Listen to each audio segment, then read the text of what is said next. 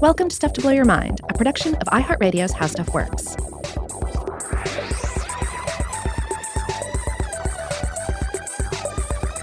Hey, welcome to Stuff to Blow Your Mind. My name is Robert Lamb. And I'm Joe McCormick. And in the grand tradition of The Dark Crystal, Highlander 2, The Quickening, 2001 A Space Odyssey, boy, do we have a movie episode for you today. That's right. Uh, we previously wondered if we would get outside of the 60s, 70s, 80s, and 90s for a movie episode. Mm-hmm. And uh, now we have, because this episode takes us to 1959. Uh, this is a very 1950s kind of movie in multiple ways, as uh, that will actually kind of connect with our series on psychedelics. Though I'm not sure if that's why we ended up doing this. So today we're going to be talking about William Castle's The Tingler. How did we arrive at The Tingler? What was this? This was your idea, right, Robert? Well, yeah. Like basically, we just did that big series on psychedelics, uh-huh. uh, five episodes, and I was thinking, well, it's time to do a movie episode again. Well, let's let's do a psychedelic film. And so I was thinking, well, maybe we'll do something like Blue Sunshine from 1978, which we're, we're both partial to, or. Uh, it, Yes, one of the ugliest films ever made. uh, that, that, does concern like LSD. Or I thought, well, you know, maybe a more of like a modern uh, film like Beyond the Black Rainbow, which is uh, another psychedelic film that I, I really like. Mm-hmm. But then I started poking around and I realized that the the earliest uh, reference to LSD in a major motion picture is none other than 1959's The Tingler.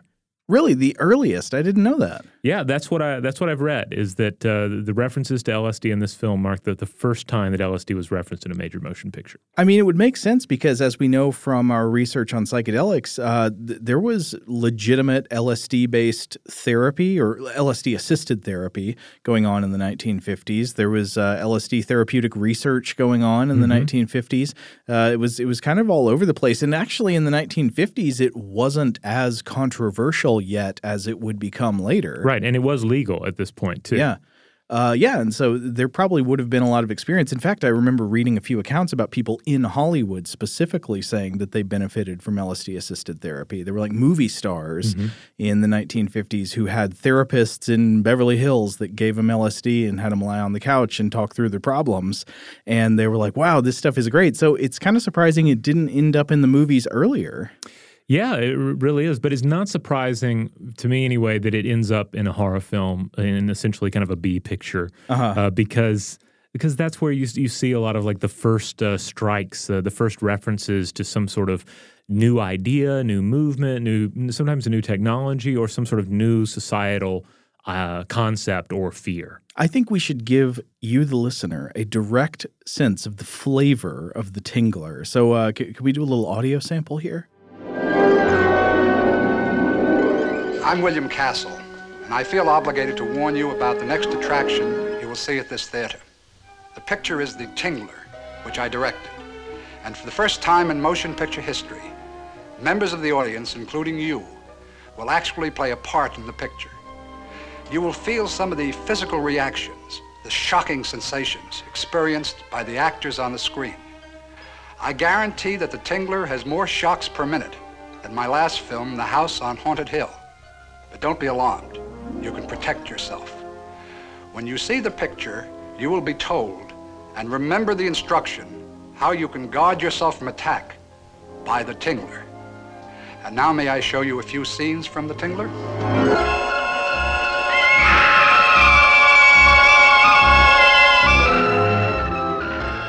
All right, so that was that was uh, William Castle himself, right? Just selling you on this picture. It's such a weird trailer because that's just part of it, but it's just basically him in front of the camera saying, "I've got a picture for you." He's got. He's like he's not like a film director. He's like a guy with a traveling medicine show. Yeah. He's like, "I must warn you that these tonics are so potent they have been outlawed in four counties for the amazing benefits it has provided." You know, like he, he's just selling it and selling it and uh, and and so William Castle, of course, was a horror director. He directed movies like The House on Haunted Hill, which also has Vincent Price. Mm-hmm. Uh, I don't uh, did the clip reveal that this movie has Vincent Price. The Tingler features Vincent Price in the lead role. So yeah, you mentioned House on Haunted Hill, uh, fifty nine.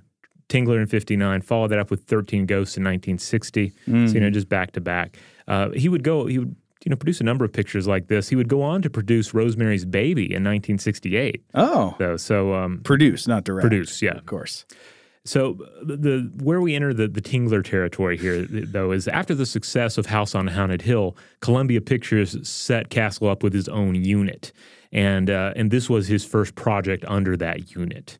Uh, he, uh, he this, uh, this was mainly because you know he had a reputation for delivering films on time, under budget, and he was famously a promotion king when it came to these films, uh, and was all and th- throughout his uh, career was often you know pulling out these different gimmicks. Yeah, uh, like not just selling you the theater experience and the shock of the film, but but something beyond, like some new technology that was going to make the film you know all the more evocative. It was like for a time when people were bored with regular old movies, so they would try gimmicks of course, like 3D, right? 3D mm-hmm. glasses and all that. But but William Castle w- sort of went in another direction. Yeah, he went beyond that. So House on Haunted, on Haunted Hill was filmed in Emergo, which sounds what? fancy. It sounds like some sort of special filter that's used on the camera. Does but, Emergo have an exclamation point after it? uh, I don't think it did, but it was kind of implied. Uh, but basically, this boiled down to a red eyed skeleton prop would float over the theater on wires during a key scene in the picture. Mm. Uh, 13 Ghosts uh, was filmed in Illusion-O which meant audience, this is actually a little more complicated. Audience members were given red blue screens to either see or hide the ghosts that appear in the movie. Oh, I see. So yeah, there'd be like a, a like a color polarized kind of image on the screen, and so you could hold up the screens yeah. to either see or not see the the ghost on the picture. And that's rather clever. Apparently, yeah. like recent Blu-ray releases of the film, like come with a little gadget that that replicates this effect. Yeah, that's kind of fun. Uh, Homicidal from 1961 featured a fright break during which you uh, you know you could you had this break to catch your breath and decide if you wanted to stay and see uh, the, you know, the finale or leave and get a full refund. Uh-huh. So you know it's one of those you see this a lot with promotions of these pictures like they're so confident uh, in its ability to deliver that uh, you you were offered a full refund. And then there was also uh, Mr. Sardonicus from 1961. And in this, the audience got to vote with glow in the dark cards uh, on the fate of the villain. And this one's interesting because it was it was almost certainly gimmicked uh, because you had two endings. You had the mercy ending for the villain, and then the the, the ending where the villain got his comeuppance. Uh-huh. And there are allegations that they never even shot the mercy ending. Like nobody was going to vote for right. it. So it, you know you didn't really have the choice. It was just the illusion of the choice. Right. Which audience is going to be like, I don't want the villain to be punished. yeah. Castle claimed that he shot it, but but some disagree. And then there were various other promotional gimmicks and claims over the years. But the Tingler is ultimately, I think, the most famous of these because it was filmed in Percepto. Percepto. That's so good. From what I understand, that means more like there were some appliances installed in seats in the movie theater, which would which would mess with members of the audience. Yeah, basically, Castle purchased military surplus airplane wing deicers, uh, which are essentially vibration devices. Little um, motors. yeah. yeah uh, and put these up under some of the chairs in theaters showing the picture. And they went off at, at, a key moment in the film during which the Tingler, the monster we'll describe in a bit, is on the loose in a theater in the film.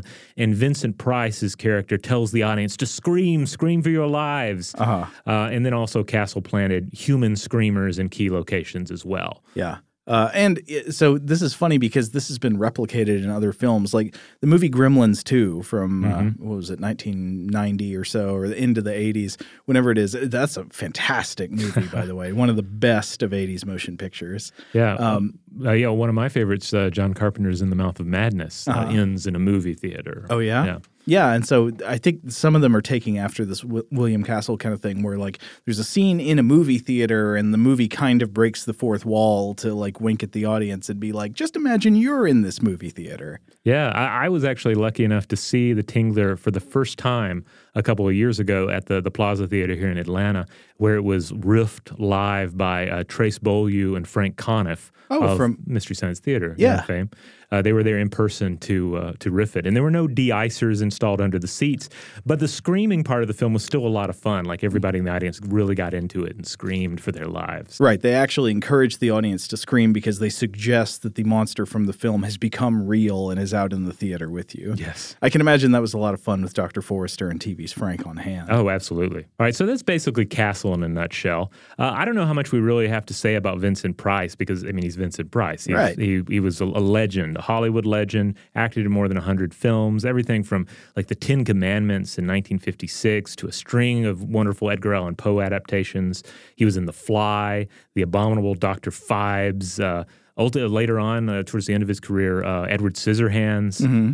So I mean, he's and then he was in he was on Batman. He was Right. on the Muppet Show. Uh, he was a cooking enthusiast and author, a supporter of commendable social issues and campaigns. I mean, he's one of those rare old Hollywood stars that the more you learn about him, I, I feel like you know the more you look up to him, the more you respect him, the more you can even relate to him. Uh, the rare case where you there's a famous person who doesn't turn out to be more and more of a sleazebag the more you learn. Right. Yeah. and then there's a finally of, of note here. There's the screenwriter of the Tingler, which it's easy to overlook with films like this. That yes, somebody wrote this. Uh, there was a screenwriter, and the screenwriter is someone of note because it's uh, it was Robb White, uh, who lived 1909 through 1990, and he was a prolific writer. Uh, that's probably best remembered as the author of the 1972 novel Death Watch, which has been ad- adapted twice once with Andy Griffith and Sam Bottoms, and a second time in 2014 with Michael Douglas and Jeremy uh, Irvine. Uh, White had previously worked with Castle on House on a Haunted Hill, uh, and he was uh, impressed apparently by a, a creepy white worm prop on the set. But he was also inspired uh, to make the mad science angle in the story a little more cutting edge by bringing in LSD. So Turner Classic Movies uh, Insider Info uh, shares a quote uh, from an interview that uh, author uh, Tom Weaver had with White. Tom Weaver's great, by the way. He he does some really good commentaries on some of the uh, Universal Monster Oh, movie cool. Blu-rays that are out. Yeah, he's uh, the author. This particular book it's from is apparently Return of the B Science Fiction and Horror Heroes. And this is White's, uh, White speaking here. Quote, I wanted something different from the typical shot or pill that you see in movie trips. Aldous Huxley told me about a doctor at UCLA who was running an experiment on, on lysergic acid, LSD. So I went up there to see this man, Dr. Cohen, and he gave me some of it. Uh, he took me into a nice uh, little room with a cot and a radio, and he got something out of his refrigerator and gave me a shot. It was all legal then.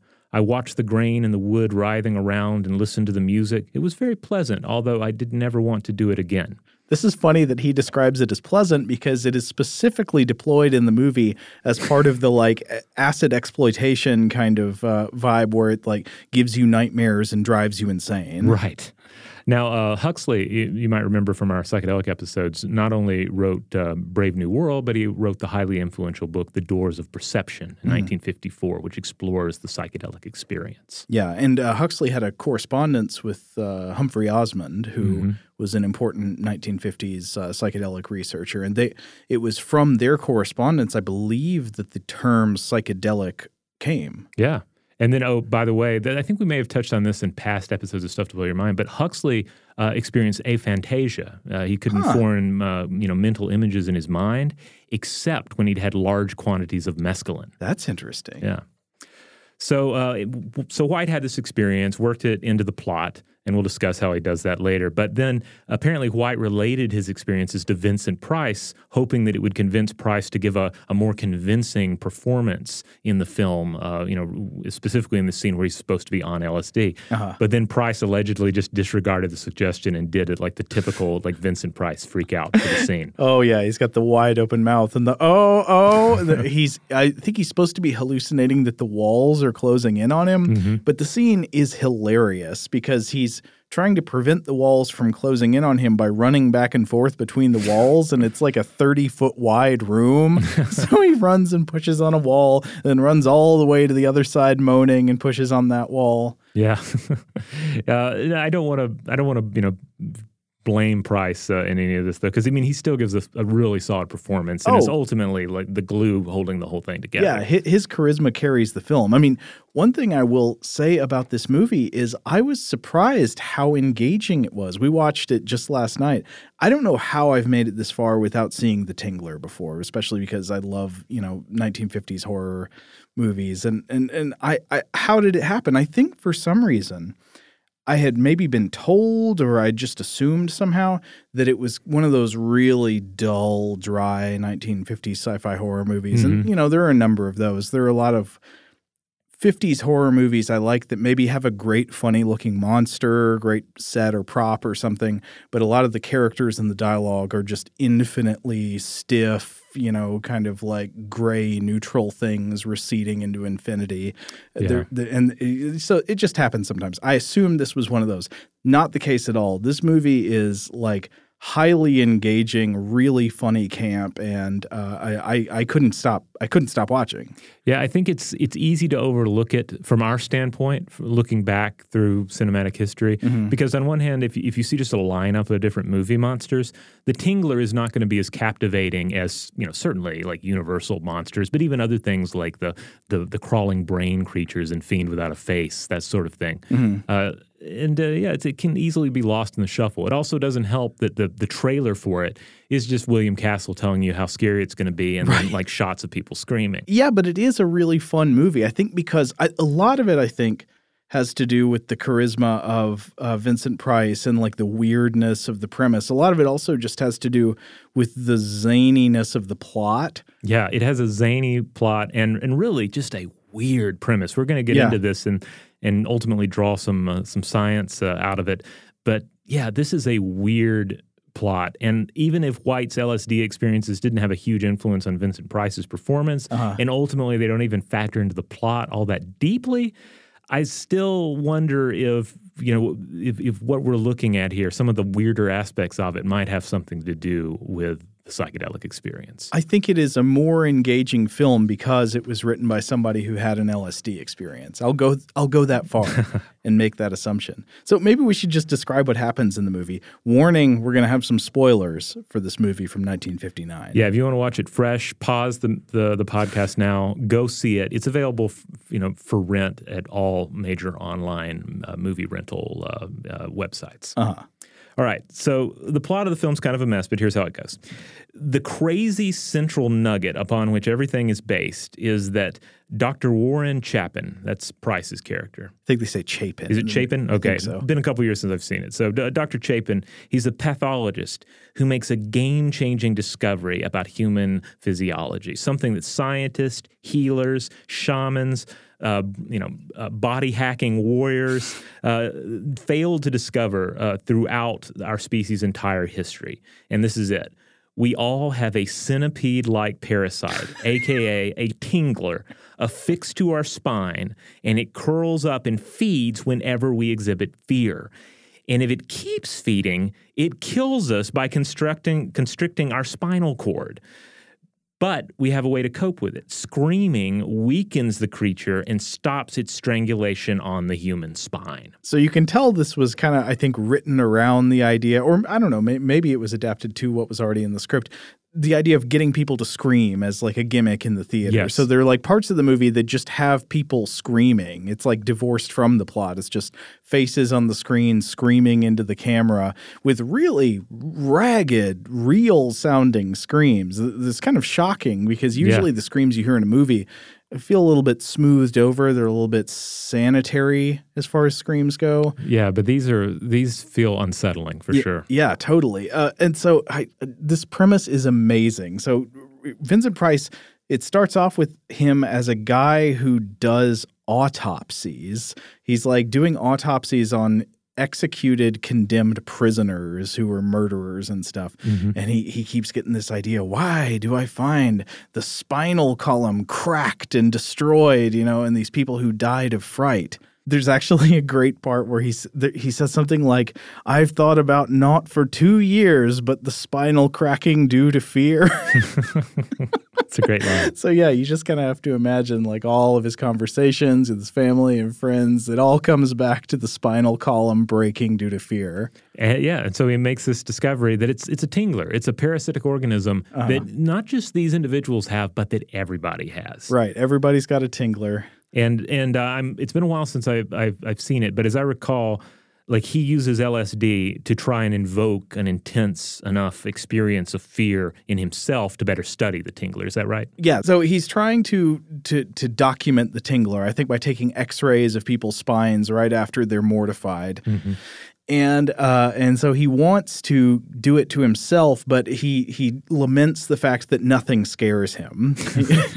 He's like, you know, when I was a child, I could have been afraid, uh, but now I'm just grown up, and nothing nothing really scares me like that. So he gets the bright idea to inject himself with LSD, and this will uh, they they explain helpfully in the film that this will induce nightmares like nothing else. and so he does it, and the walls start closing in, and he starts looking at a prop skeleton in his laboratory, and this causes him to have such terror that I guess the tingler comes out of him. But the problem is, I think what he's trying well, it doesn't to, come out, right? Well, no, it, that's it, right. It activates, right? It activates, which means it like puffs up like a balloon on your spine, and you can see it in X-rays when you wouldn't normally be able to see it.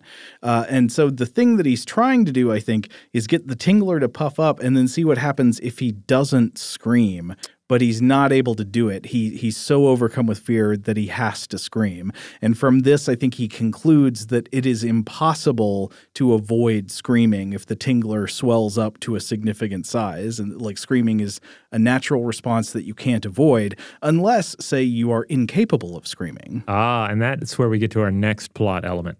Uh, because meanwhile, theater owner Oliver Higgins has a terrible relationship with his wife Martha. Yeah.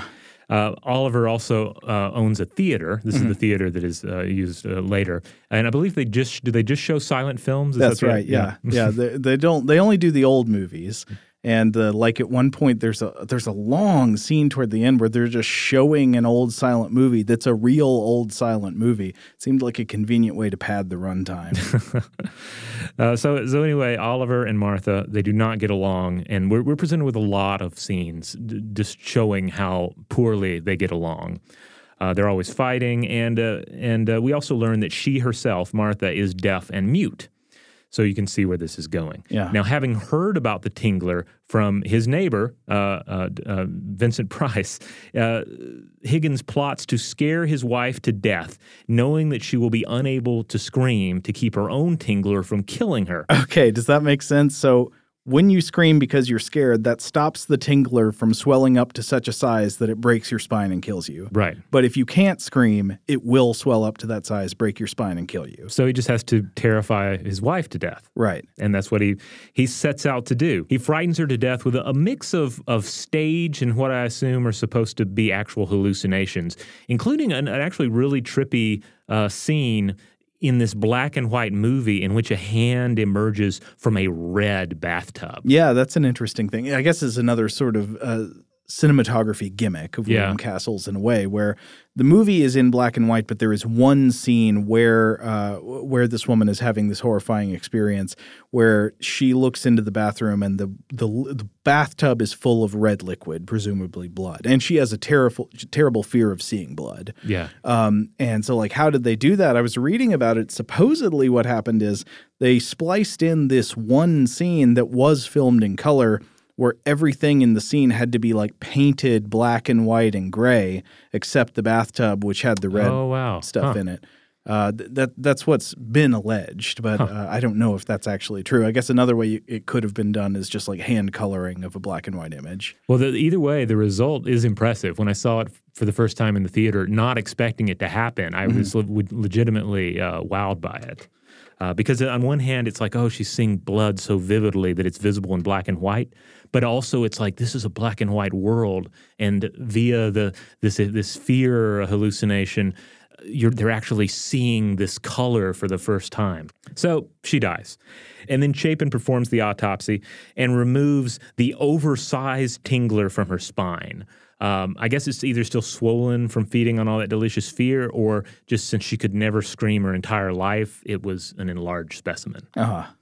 Uh, but then it escapes and it runs amok, ends up in a movie theater. There, were the, I'm skipping ahead. Like there's a lot of there's a scene where Vincent Price's character is uh, sleeping and then it's crawling on him. Well, th- this is all to do with the uh, conflict. I-, I wonder if you might have been conflating a couple of things earlier, Okay. actually, when you said that uh, that Oliver Higgins and his wife Martha were always fighting. What what we definitely see a lot of is Vincent Price and his own wife fighting. Oh yes, okay, that's what I'm getting confused. Uh, his wife, played by Patricia Cutts, who uh, she's she's portrayed as like the scheming heiress who uh, she doesn't take her husband seriously because he spends too much time working.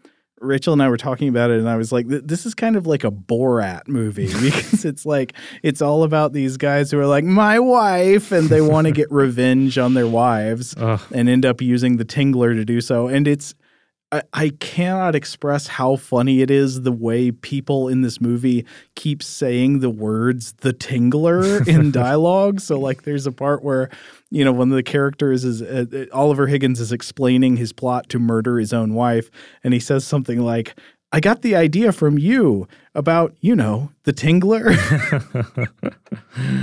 oh yeah, it's uh, just the yeah, the dialogue alone is is wonderful in this. So, at any rate, uh, skipping ahead, the the Tingler ends up running amok. It's running amok in a movie theater, mm-hmm. um, and you know people are, um, are, are, are you know it's, it's, vibrating the seats, and then people watching it, you know, they're having the vibration uh, right. Uh, effect going on as well, ideally to heighten the fear. And then uh, Chapin shows up and he's telling everybody, scream, scream for your life in order to subdue the creature. Right. And they're able to subdue it. And then Chapin inserts the parasite back into Martha's corpse. And then, in a confusing and perhaps nonsensical ending, the husband winds up locked in a room with the corpse and he experiences this like you know crazy hallucinatory fear and her corpse rises up from the table and he is so scared he's unable to scream and we're left to presume what that means for him i was trying to understand what was happening at the end there it didn't make any sense to me why was she coming back to life I don't know. It, yeah, it's not something that has been established with the creature before. It's not even suggested that it can animate a corpse.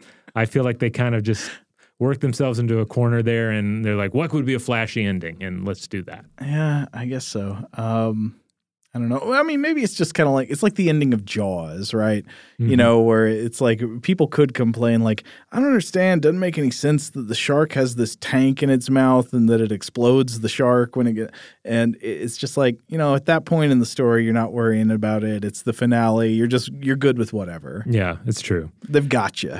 But but I do think we should just take another moment to just think about how wonderfully weird and I'd argue incredibly psychedelic just the basic concept is. I mean, think about some of the perceptions and confrontations of fear, uh, the personification and manifestation of various fears you see in psychedelic literature and descriptions of psychedelic experiences. Yeah. And this film is telling you, hey, there, your fear is a weird bug monster living inside you, but you can fight back against it. You can scream at it. You can wrestle with it on the floor. Uh, the, it it feels suitably psychedelic in that sense. Well, I think it's one of those things that is not literally biologically true, but may actually be a quite useful metaphor. Yeah. Um, you know, I'm reminded of uh, you know some of the things that uh, uh, well, Terence McKenna has written about, uh, talking about um, you know this disconnect uh, that humans have with their inner realities and and from their souls and uh, how that might tie into psychological experiences of UFOs and aliens. Mm-hmm. Uh, he wrote, We are alienated, so alienated that the self must disguise itself as an extraterrestrial in order not to alarm us with the truly bizarre dimensions that it encompasses. so maybe I'm reading too much into the Tingler, but uh, but I, no, I no, thought no. about that. You are not reading too much into the Tingler. You are tingling at just the right frequency. It's actually kind of a fun mental exercise to try and imagine like what would the world be like if there were Tingler? Let's come back to that. All right, on that note, we're going to take a quick break, but we'll be right back. All right, we're back. So we've been talking about the Tingler, and Robert, I am to understand that you believe the Tingler is based on a real life organism, or at least could be? Yeah, I mean, to a certain extent. It's my understanding, based on some of the materials I was looking at, uh, that it's commonly believed that the basic design of the creature is based on a very real organism. It's not a not an endoparasite or parasite at all, but it is a real life organism known as the velvet worm. Mm. And the velvet worm, um, I, I, encourage everyone to look up images or footage of this creature. I know it is, is factored into some recent um, Attenborough documentaries. Uh, so, oh, yeah. there, so there is some tremendous footage of these creatures, even though they're they're they're hard to find, as, as we'll discuss here. But there are roughly 70 species of velvet worm that are still thriving in the world, and you'll only find them in rainforest environments. Uh, again, they're not parasites at all, but rather a leaf litter predator that that has this wonderful adaptation. So just to describe it real quick, it's this this long looking creature that looks kind of like a centipede and looks almost exactly like the Tingler. Um, has you know this pair of uh, long antennae in the front, and as you're watching it move around, it is there's this odd feeling that what you're looking at is a little bit unlike any other organism. Like it kind of looks like a sea slug, mm-hmm. but it has legs and mm-hmm. it is on the ground. Yeah. So what's happening? So uh, it, it, has a number of really cool adaptations. For example, uh, it, it's rather slow moving. Uh, but it is a predator. Uh, and the way that it acquires its prey is by shooting fast hardening slime from a pair of projections near its mouth. And this uh, fast, uh, this like quick uh, hardening slime subdues their prey long enough for the worm to to you know shamble over, uh, crack open the prey's shell, inject its digestive saliva, and then suck the slurry of saliva and you know generally like arthropod guts uh, back out of the uh, out of the the slimed husk. Oh my god, that's awesome! Well, it's kind of like some species of arachnid, like the the lasso spiders or the spitting spiders that uh, will shoot a per, uh, like some kind of projectile web thing at mm-hmm. their prey or drop some kind of projectile web thing from above, and then they can descend. And then, of course, they also deal with some uh, some vomiting or injecting of digestive juices. Yeah, and and this uh, creature can also shoot the slime in self defense. Uh, and uh, it's a very swift attack, especially coming from a creature that's otherwise quite slow. The, the other crazy thing about this uh, this creature is that it's often described as being like a halfway point between an earthworm and uh, and you know proper insects. So it's not a centipede, which you would normally think of as having a, like an exoskeleton. Right. Yeah. It's it's a stranger creature, and it's been around for about 500 million years. Oh, so this is a Cambrian friend. Yeah, yeah. Fossils date back to the Cambrian age. Their fossils pop up in the Burgess Shale in uh, Canada. All right. So that, we're talking like 505 million years old. Mm-hmm. And also the, the Chengjiang Formation in China, about 520 million years old. So we, we have fossil evidence of essentially the same creature. So wait a minute. That would be. Uh, is, uh, I think all of those fossil beds are ancient marine fossil beds. So would this also be a creature that you would find in the water, or would this be like a, a water dwelling version of it, or, uh, or, or do you know what's going on there? I'm not entirely sure on that count. I mean, the, the species that are alive today are all terrestrial organisms mm-hmm. uh, that thrive exclusively in rainforest uh, uh, in environments. Uh-huh. Um, they have waterproof skin. They uh, their legs have retractable claws, uh, and they have it, it, When it comes down to like how many legs they have, it varies. Like some have as few as thirteen uh, pairs of stubby legs. Others have as many as forty three pairs of stubby legs, depending on the species. Mm the um, the spigots that it that it squirts the slime out of are essentially modified legs, and then the slime legs, yeah. modified legs, yeah, like two little modified legs in the front that have become slime spigots. Nice. But then the glands that power those slime spigots, they run the entire length of the creature's body, and they amount uh, the, the, for about ten percent of the creature's overall body mass. Wow. So basically, muscles contract and squeeze it out like fast squirting toothpaste. And uh, there's some other just really uh, like weird curios about this particular uh, creature.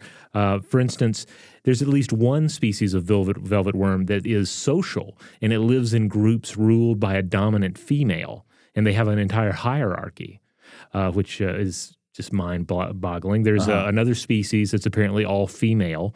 Uh, the rest use sexual reproduction, with the males uh, in one particular genus simply depositing their sperm on the female's skin, which causes the localized uh, area of the skin to break down and permit the sperm to pass into the female's body and then swim to the ovaries. Oh, so it's like a form of like chemical traumatic insemination? Yeah. Wow. Uh, some velvet worms lay eggs, but most of them give birth to live young. Weird. So yeah, they are they are strange creatures, like really alien feeling creatures, as alien if not more so than the Tingler itself. Mm-hmm. Yeah, like I mean, especially the idea that you have these little like a, a social group of these things.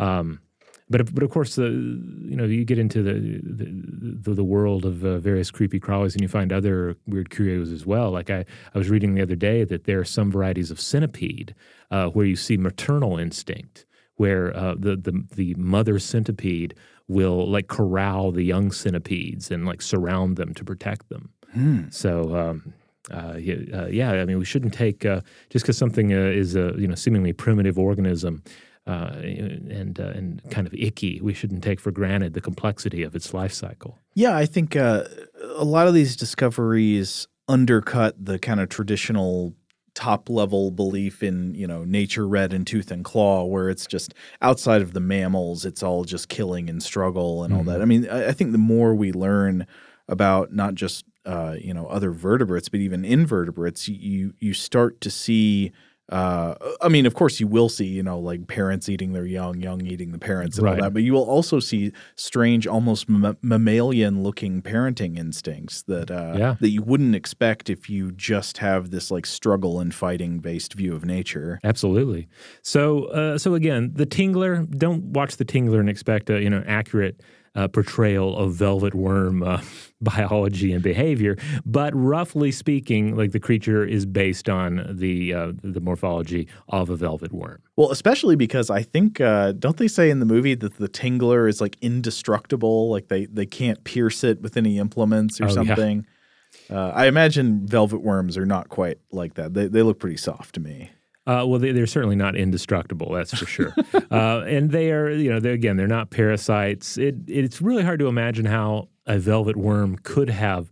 Uh, I mean, certainly we see creatures that you know take on a parasitic relationship over the, the course of evolutionary history. Mm-hmm. But it's hard to imagine how a velvet worm would carry this off. You know, like velvet worms start hanging out on people's necks or on uh, you know uh, you know pre-human hominid necks, and uh. it just kind of uh, evolves from there. Uh, I don't think it really makes a lot of sense. Well, I do think. Well, okay, so let's follow up on that then. Because I think maybe we should talk about uh, the idea of fear and the endosymbiont. Mm-hmm. Uh, so there's uh, the premise of the Tingler, I guess, is that we've got this um, this endosymbiont living inside us, and I don't think it's ever said explicitly, but I get the impression that it's that this thing has evolved with us and is passed down from parents to offspring since there's like no indication that people have to get exposed and infected at some point in their lives. Mm-hmm. Did you get the same impression? Right. It's it's it seems to be imply that it's just ubiquitous. Like you're not going to find communities of, of humans that do not have a tingler. Right. And so this kind of like cross generational inheritance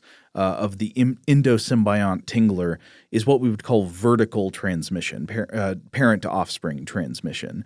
Now, it turns out that, of course, humans do have plenty of other organisms living in and on us, which apparently have evolved with us and are vertically transmitted across generations. Right. Uh, one very ancient, deep, and fundamental example is the mitochondria inside the cells in our body. Uh, so, of course, uh, the mitochondrion is this organelle that's found inside the cells of eukaryotic organisms, meaning organisms with a cell nucleus, and that, of course, includes us. And the mitochondria do important work to help supply the host cells with energy. They, they generate adenosine triphosphate or ATP, which is a molecule that carries chemical energy around inside the cells and inside the body.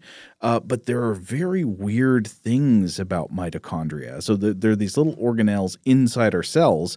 But one example of a weird fa- fact about them is that mitochondria – have their own DNA. So, inside a cell in your body, you've got your cell nucleus, which is where you find your own primary genome, the genetic code that builds your body.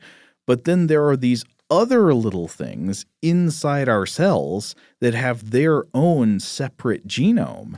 And the really weird thing is when you examine that separate mitochondrial genome inside our cells, it looks an awful lot like the genome of a bacterium.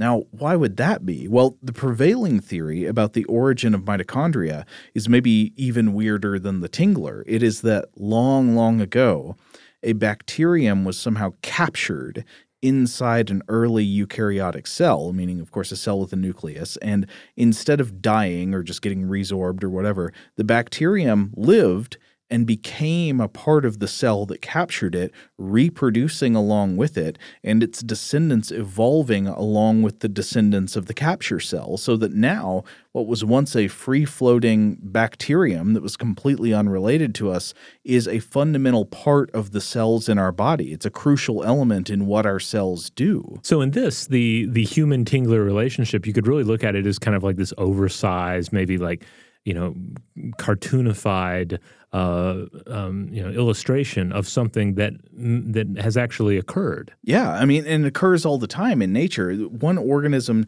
just sort of becomes a part of another organism's lineage history over time. Uh, and becomes a part of their evolutionary story. And this theory on the origin of, of mitochondria is known as the endosymbiosis theory. It's also a leading theory about the origins of other things like chloroplasts in photosynthetic life forms mm-hmm. like plants. Um, but of course, it doesn't stop with the little things inside our cells. We've got other organisms living and evolving with us uh, uh of all sorts, not necessarily co evolved inside our cells, but definitely in and on our bodies. And this, oh, the primary example, of course, would be the human microbiome, the sum total of microorganisms that inhabit the environment of your body. This can be hard to fathom, but your body is likely home to so many microbes that your cells with your DNA are outnumbered 10 to 1. Now, what I'm about to say wouldn't apply in terms of mass or volume, but just in terms of sheer numbers of cells, you are only 10% of your own body. The other 90% of the cells that are in you and on you are bacterial cells that are, of course, smaller than mammal cells. Oh, wow. And of course, like the tingler, there's evidence that our microbiome is transmitted not only horizontally, meaning, you know, through exposure to microbes in the environment, but also vertically, passing directly from mother to offspring. And we can see this because babies tend to often pick up the same strains of bacteria found in their, bu- in their mothers. And I think one of the most fascinating things we've learned in microbiology and human medical science over the past few decades is how deeply bound up each individual human microbiome is with that person's health and physiology, and even with their psychology, with what's happening in their brain. And here's where I would argue that if the tingler is a co evolved endosymbiotic organism living inside our bodies for generations and influencing our fear and anxiety, we sort of do have a tingler, at least a collective tingler, and it appears to be your gut flora, the microbes living in your digestive tract. It's been established in plenty of studies by now that there are relationships between what's happening in the gut flora and human behavior, in, including things like depression and anxiety. Uh, and so, does that relationship extend to the direct regulation of like the immediate fear response, like it does in the Tingler? You know, you're getting freaked out about something scary you encounter in your environment.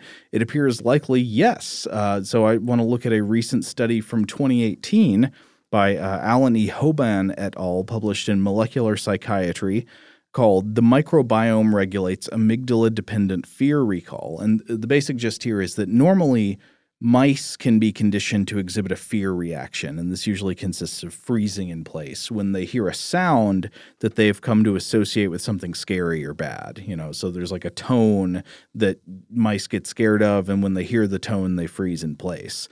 And the study found that germ free mice, meaning mice that are depleted of their internal microbiota, do not show fear responses the way normal mice do. Huh they appear to have a reduced ability to learn to be afraid of things and have the fear response. And weirdly, once these germ free mice are exposed to environmental microbes and become infested with all the normal kinds of bacteria that make a home inside mice guts, the same mice suddenly do have a fear response again. Hmm. And the researchers believe that their study shows that, at least in mice, the gut flora somehow exert control over the amygdala, which is a region in the brain that appears to be crucial for generating fear in response to frightening stimuli.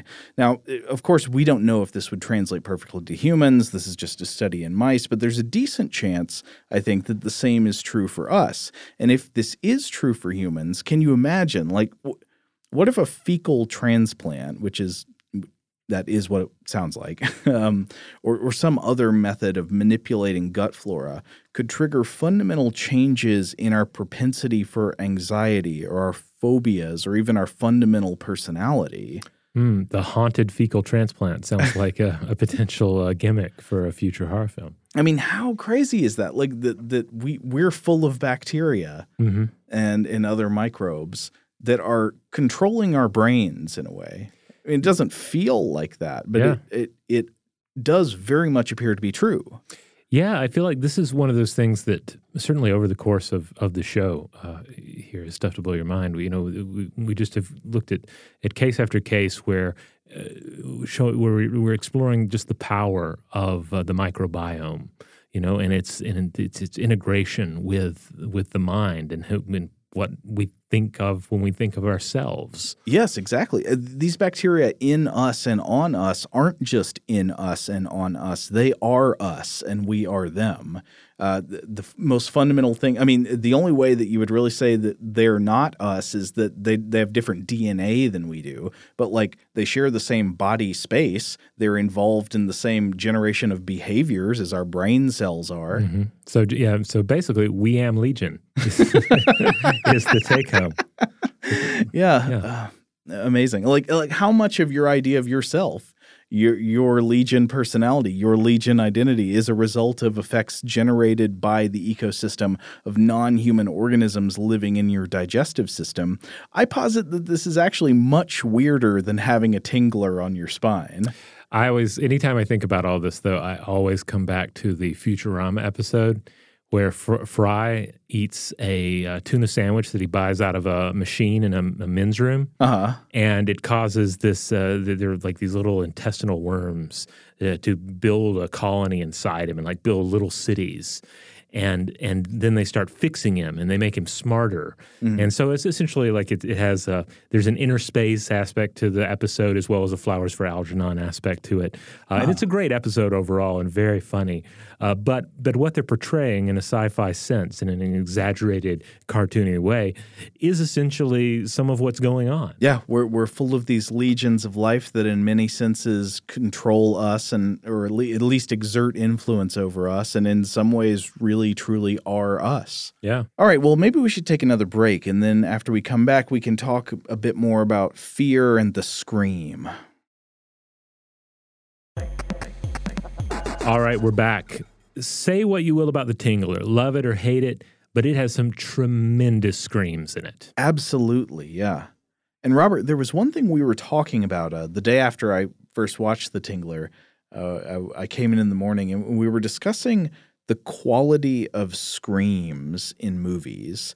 And I, I had this reaction to a part of the movie. So, uh, my question is why do some screams feel so much more disturbing than others when you hear them. Like there's one screaming session at the beginning of The Tingler that felt like something that was not out of a 1950s movie. It felt more like the Texas Chainsaw Massacre. Oh yeah, with some, some great screaming in that film, uh, courtesy of uh, what Marilyn Burns. Yeah, mm-hmm. uh, but just like the the pure sonic quality. I mean, it was nothing about what was happening on screen. It's just the sound of it felt extremely disturbing and almost unbearable. It had this weird kind of forbidden or pornographic quality to it. Uh, and th- this is purely to do with what it sounded like, the auditory qualities and nothing else.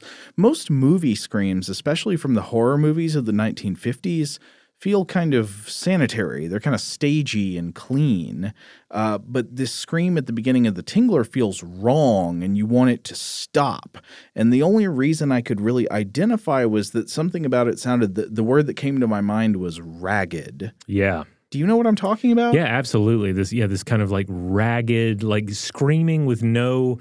Uh, you know, no intention of retaining your voice for the next set of takes. Yeah. Um, you know, and, and you do when you do encounter it in a film, it it does just add to the uh, the intensity of the horror. Um, and you know, only a few films really come to mind. I, I, instantly think of Texas Chainsaw Massacre.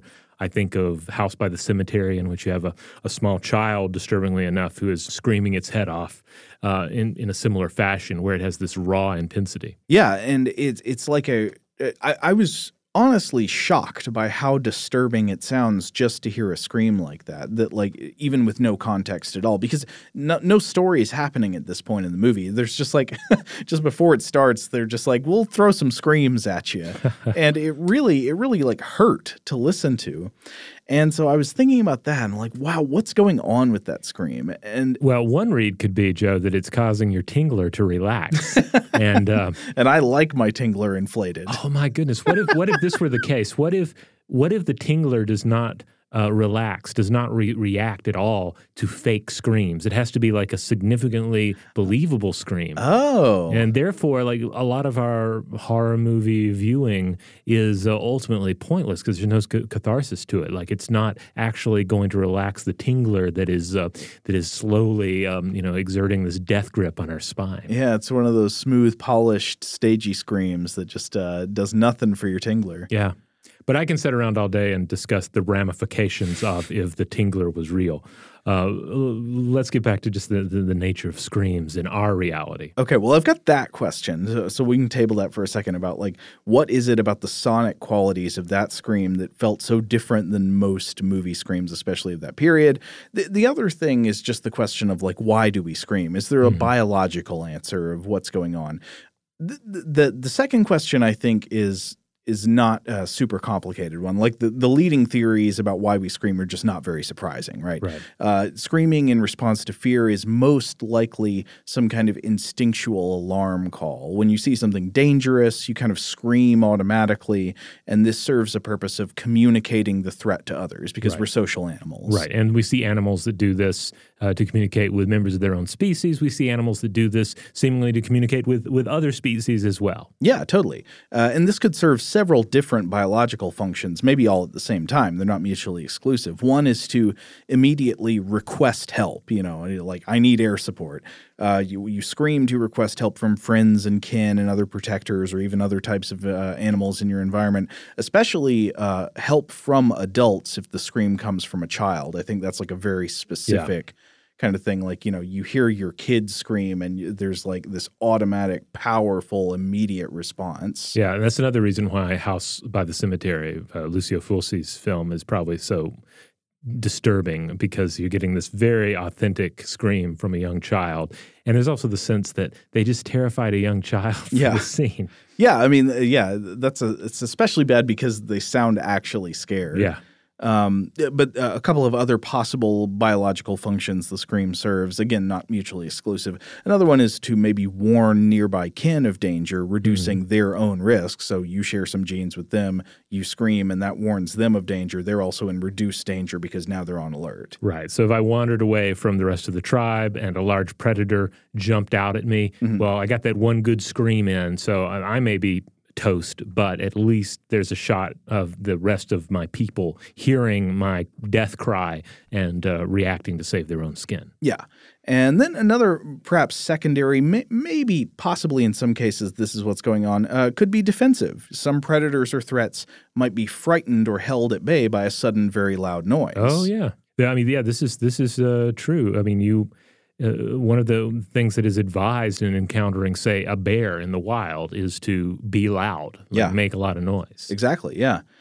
Uh, but but there are also some interesting findings. So so like the question about why we scream biologically that doesn't seem like a big mystery. That that seems like one of those pretty straightforward evolutionary stories, mm-hmm. as, at least as far as we know. But there are some very interesting scientific findings about what happens in our brain when we hear a scream. Mm. And so I was reading about a study by uh, by Luc H. Arnal et al. in uh, Current Biology in 2015 called "Human Screams Occupy a Privileged Niche in the Communication Soundscape."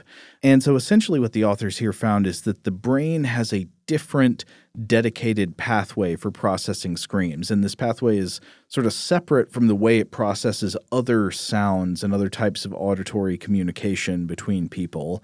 Uh, and so they, they, did some brain imaging, and it revealed that most of the time, incoming audio is uh, perceived by the ear, of course, and uh, leads to activity in the, the standard auditory processing centers. But screams, on the other hand, are heard and then they sort of bypass normal auditory processing and instead trigger pretty much immediate activation in the amygdala, a, region of the brain that, of course, is very important for generating the fear response. Now, the brain seems to immediately recognize screams as signaling something threatening and then it responds accordingly. It's kind of like it's like a shortcut in there. You don't need to figure out what's going on. As soon as you hear the scream, the fear, the you know, the the alarm state wells up inside you.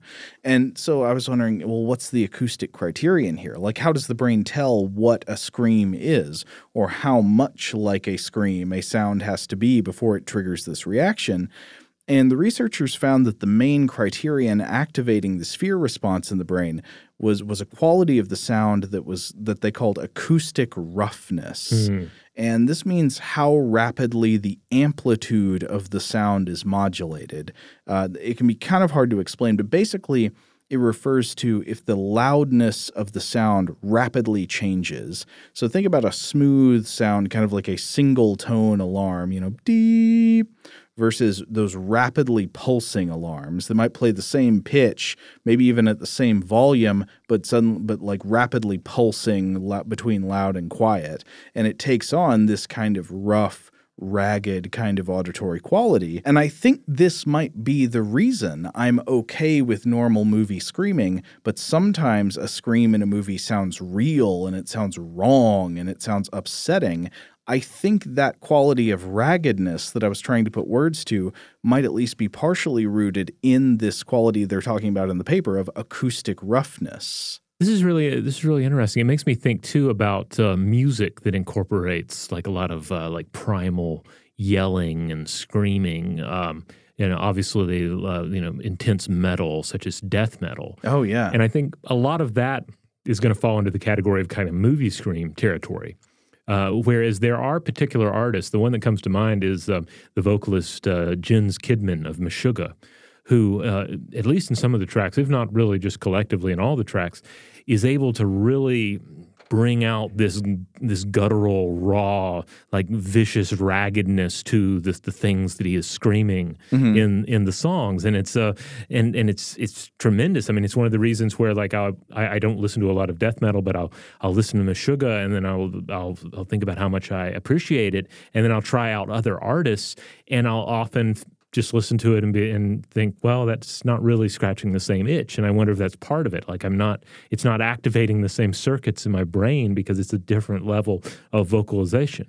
Uh, so you want your metal to be like more directly activating of the fear circuits in your brain, yeah, yeah. If I'm listening to you know, if I'm listening to something called Chaos Sphere, you know, or something, you know, or, or New Millennium Cyanide Christ, it needs to uh-huh. have a, it, it needs to connect with that fear network. Uh-huh. Otherwise, uh-huh. it's it's disingenuous, right?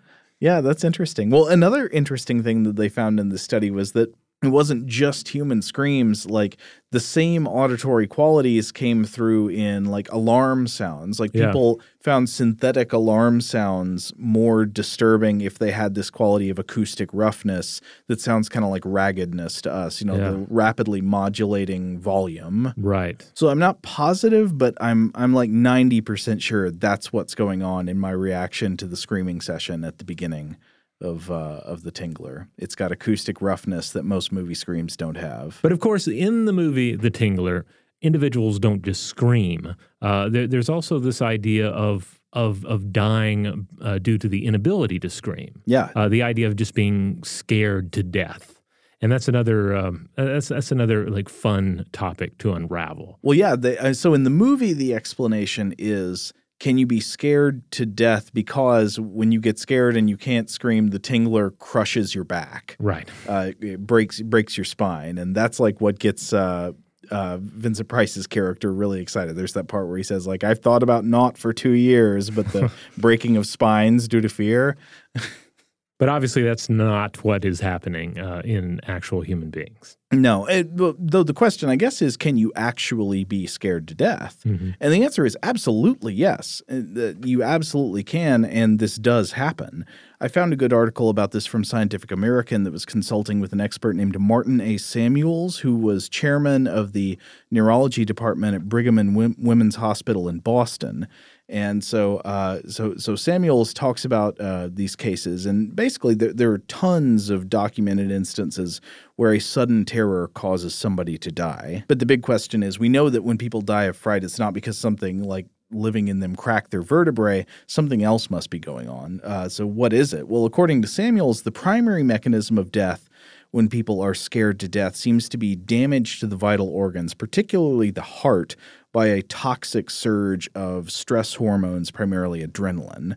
Uh, so, when we experience terrifying stimuli, our bodies kick off a familiar process that you've almost certainly both heard of and felt for yourself, which is the fight or flight response. And this is a response within the autonomic nervous system that reacts to a threat by preparing the body for life saving action. So the heart rate increases, it's pumping more blood, more blood flows to the muscles, uh, perspiration increases, the pupils dilate, meaning they, you know, they get bigger to let in more light. Uh, the normal background workings of the digestive system sort of go on hold. Uh, there's like loosening of the of the lower bowels and all this kind of stuff. And this automatic response is, of course, very useful if you have to take immediate physical action in response to a threat, as the fight or flight name implies. So this response primes you to either, you know, to freeze up, take in sensory data, and evaluate the situation as quickly as possible, then either run away as fast as you can or get ready to fight for your life. But of course, it's funny, so many of the situations in which our bodies choose to deploy this type of response in normal life because so many of the things that trigger the fight or flight response to us are not physical threats. They're not something we need to run from or fight. They're like, you know, you got an email that upset you or mm-hmm. something like that. Oh, yeah. Paper tigers is the term we often use. Yeah. yeah. Uh, the, the same fear response that we would have to an actual physical threat, we have, we still experience those, but it's to these these things that are that are that are not physical threats, or at least not uh, directly. You know, like there's several degrees of separation between uh, this letter you got in the mail and like physical incarceration. Yes, exactly.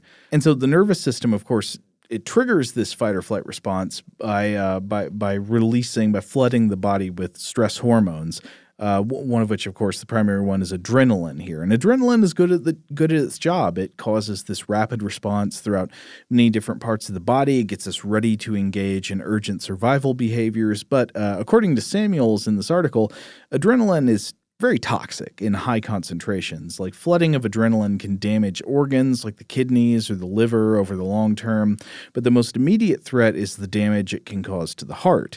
And this happens when surging adrenaline forces the muscle cells in the heart to contract uncontrollably. And this leads to fatal alterations in the rhythm of the heartbeat, such as ventricular fibrillation, which is when uh, patterns of contractions in the ventricles actually prevent the heart from pumping blood correctly. And if the heart doesn't pump blood, suddenly our tissues stop getting oxygen and we die. And so, according to Samuels, anybody can die of fright, uh, but pre existing cardiac conditions like heart disease can make you more vulnerable. Uh, and so, a weird way of thinking about this issue is that our fight or flight response could also be imagined metaphorically as a kind of tingler. Yeah. Like, uh, but whatever, you know, it's like this thing within us that's there for ancestral reasons. It got in us many, many generations ago when it served a purpose.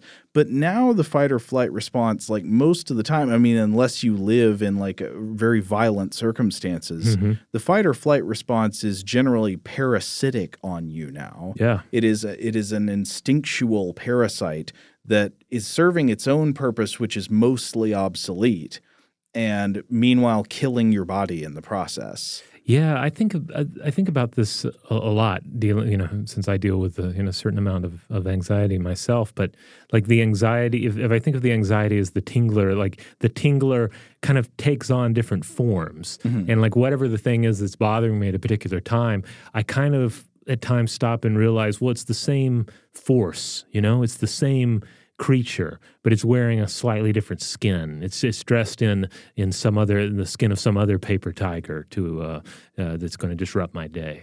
Yeah, I mean, I uh, I wonder if it is actually. I, I, haven't seen a study about this or anything, but uh, at the, at the risk of getting a laugh here, I wonder if it could actually be helpful to personify your anxiety as yeah. to like uh, to give yourself a visual metaphor to think about your anxiety through. It doesn't have to be a tingler, but a tingler might be an especially funny one if you're trying to disempower your own anxiety response to things that aren't actually going to hurt you. Well, on one hand, I come back again to the the psychedelic themes of the tingler. Mm-hmm. You know, the, the various psychedelic uh, accounts of psychedelic experience in which fears or even anxieties are personified as something that can then be banished. Mm-hmm. Uh, but then also, like this is this is tantamount to uh, many religious faiths. You know, yeah. get thee behind me, Satan. Right. Uh, You know, I mean, that's uh, what is that but taking your fears and anxieties or temptations or some, some you know, so whatever your your your negative emotional baggage happens to be, mm-hmm. and putting it in the form of this uh,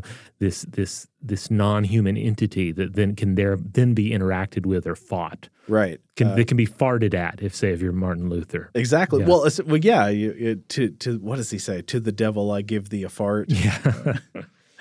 I think the Tingler might be a good one. It might be a good one to imagine because the Tingler actually is not very scary. Mm-hmm. Like, yeah, I mean, if you cut out the parts of the movies with the screaming, that's actually kind of disturbing. The Tingler is very funny. Yeah, uh, and so I, I, wonder, you you listeners out there who have problems with anxiety, try this experiment. I want to hear about the results. When your anxiety flares up, when a paper tiger has got you sweating, when you you know you're you're experiencing that that full body stress response and the adrenaline's flowing flowing and the cortisol's flowing and uh, you know your organs are, are straining under the weight of this thing that's not actually physically a threat to you think it's just the tingler it's just a tingler in there and and see if that makes you laugh and helps you get over it. Now, before we close out here, I do want to come back just just to uh, to William Castle's gimmickry here. You know, there, there's a there's a whole line of thinking on this that that I don't think I would have even considered had we we not just done a multi episode look at photography and motion pictures on our other podcast, Invention. Uh-huh. Uh, it's especially easy to watch a film like The Tingler and to laugh at its manipulation of audience reactions, right? And uh, and perhaps a bit challenging to view The Tingler and feel anything approaching legitimate fear. Right. But of course, we have to you know couch the film within the context of its time, et cetera. Mm-hmm. But Another thing that I was thinking about was, uh, was were some studies that we touched on in those uh, invention episodes, uh, particularly uh, re- regarding uh, a researcher by the name of Talma Hendler, founder and director of the Functional Brain Center at Tel Aviv Sourasky Medical Center.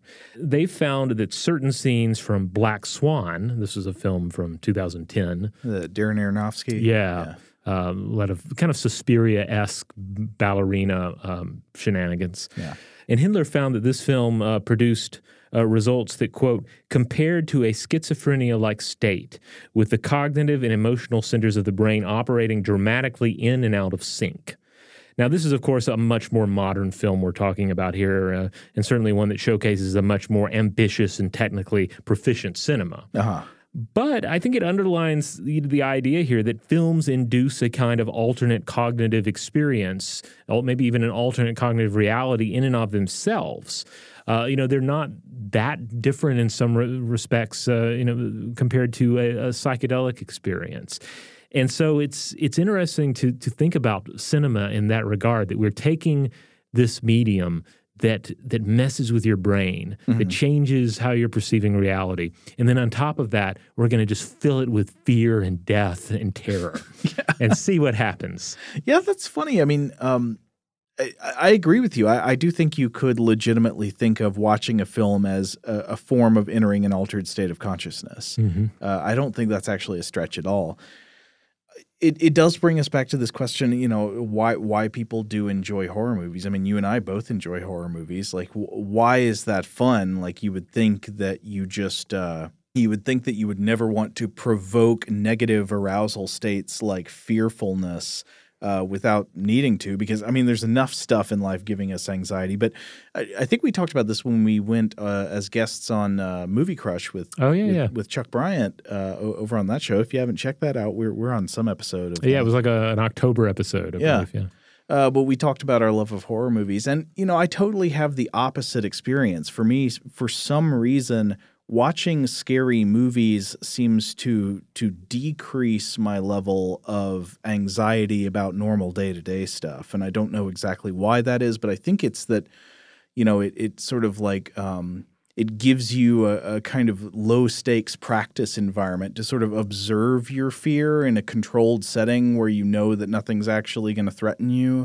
Well, you can also think, uh, perhaps, uh, maybe this is a stretch, but you can think of this anxiety inside of us as this, you know, this autoimmune function mm-hmm. uh, that is there to deal with actual threats. Mm-hmm. And when when those threats are not there, I mean, what what does it do? What does it have to feed on? In the same way that uh, that if you were isolated from stimuli, if you were say in solitary confinement, the senses may pick up on sensory data that is not quite there and extrapolate it. Mm-hmm. So perhaps on on some level, it's like we don't have enough real concrete threats to fear in our day-to-day life. Actual tigers you know actual boulders falling uh, uh, from the cliffs onto us.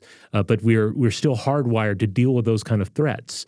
And so without those kind of threats we end up fearing all these other things. Yeah. And then a horror movie, a good one anyway, gives us something else to feed to the tingler in our mind. Yeah, somehow a, a monster is a, is a nice compromise there. It's like something that you can focus this fear response on, but you know it's not actually real. Yeah. Now, one thing I will say is that I don't know if I'm really a fan of when I watch a horror movie that's so good and so effective that I, I walk out kind of looking over my shoulder. uh, it doesn't happen much anymore. It used to happen more often, I guess, when I'd just seen fewer horror movies and I was less exposed to it. But well, I mean, I remember seeing the original um, American uh, remake of The Ring. Oh yeah, and I, I I was basically up all night after that. And yeah. at the time, that was not a lot of fun. But I look back on it fondly because yeah, I had yeah. like, such an authentic you know emotional fear based reaction to that film, and it's it's just something I rarely experience with a movie. Mm-hmm. The same can be said for a lot of psychedelic experiences, though. You know, you hear people say, "Well, you know, it wasn't fun at the time, but I learned something from it." Uh-huh. Uh, I had the exact same reaction with with the American remake of The Ring when I was young. I don't know how old I was. I must have been. I don't know, eighth or ninth grade when, oh, when I saw that. I mean, I, I was technically like an adult at the time, and uh, I still stayed up all, all, night, you know, unable to shake it. Uh, yeah, it, it, certainly made like TVs pretty freaky. Anytime after that, you turn on a TV and mm-hmm. static pops up. It's like, oh. Well, you know, maybe we'll have to return to the ring in the future. I know we've talked before about potentially exploring uh, something related to uh, like superstitious ideas about uh, technology. Oh yeah, I'd love to do that. You know, I will report. I, I still think it actually is a pretty well-made horror movie. Like a lot of the imagery is pretty inventive and creepy, mm-hmm. and it, it kind of holds up. But at the same time, I, I rewatched it more recently, and it it didn't have the same effect anymore. And now parts of it made me laugh. Yeah, but not to say it's not that it's like bad. It's just like I you know somehow uh, especially in the context of my memories yeah. a lot of the the stuff the scare moments in it have become funny. Yeah and of course it was a, a, an influential film so it's kind of had a chance to dilute itself through popular culture i imagine. But it's still got brian cox in it. Mm. so there, you can't fault you that. can't go wrong with brian cox. Put brian cox in every single movie it'll be better all right. Well, on that note, we're going to go ahead and close this one out. You know, obviously, we'd love to hear from anyone out there. Have you seen The Tingler? Uh, do you have uh, you know some, some, fond memories of this film? Uh, perhaps you even saw it in the theater. If you saw the Tingler in the in an actual theater, like original uh, production, or even you know more recently, but definitely if you were in a vibrating chair, we we totally want to hear about that. Uh, likewise, if you have uh, suggestions for future episodes of Stuff to Blow Your Mind, in particular if you have suggestions for future movie episodes that we do, we would love to hear from you. In the meantime, head on over to stufftoblowyourmind.com. That's where you'll find all the shows and and if you want to help us out, the best thing you can do is to rate and review Stuff to Blow Your Mind wherever you have the power to do so. Huge thanks to our excellent audio producers, Seth Nicholas Johnson and Maya Cole. If you would like to get in touch with us with feedback on this episode or any other, to suggest a topic for the future, or just to say hello, you can email us at contact at stufftoblowyourmind.com.